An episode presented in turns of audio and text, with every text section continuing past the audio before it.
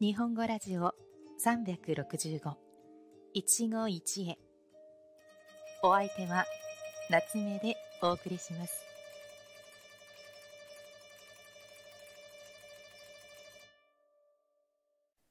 皆さんこんにちは。夏目です。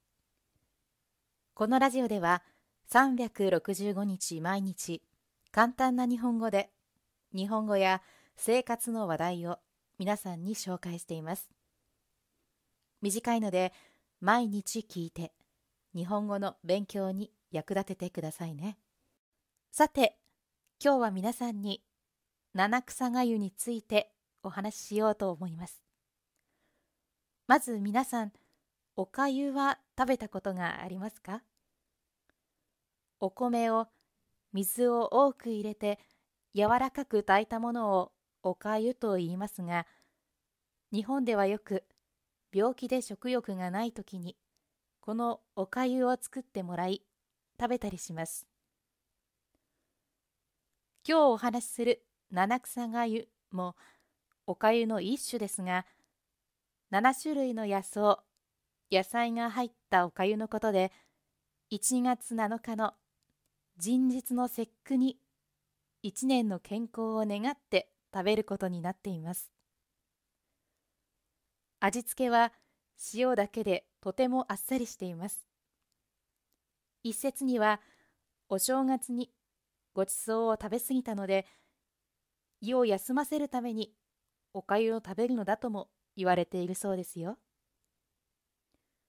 ところでおかゆに入れる七草にはせりなずな五行箱べら仏の座鈴名鈴代これぞ七草。という言い方があって小さな頃父に教えられたものです。独特のリズムがあって面白いですよね。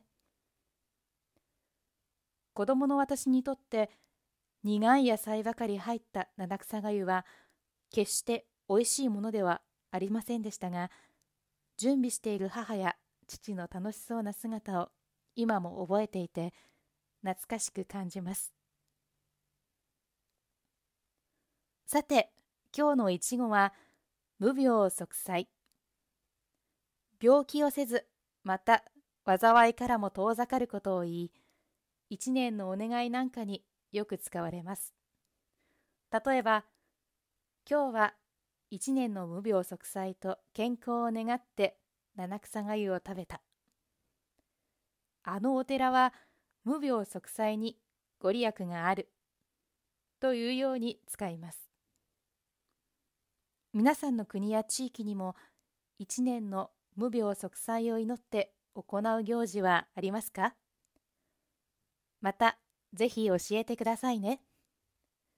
それではまた次回お会いしましょう。良い一日を。またね。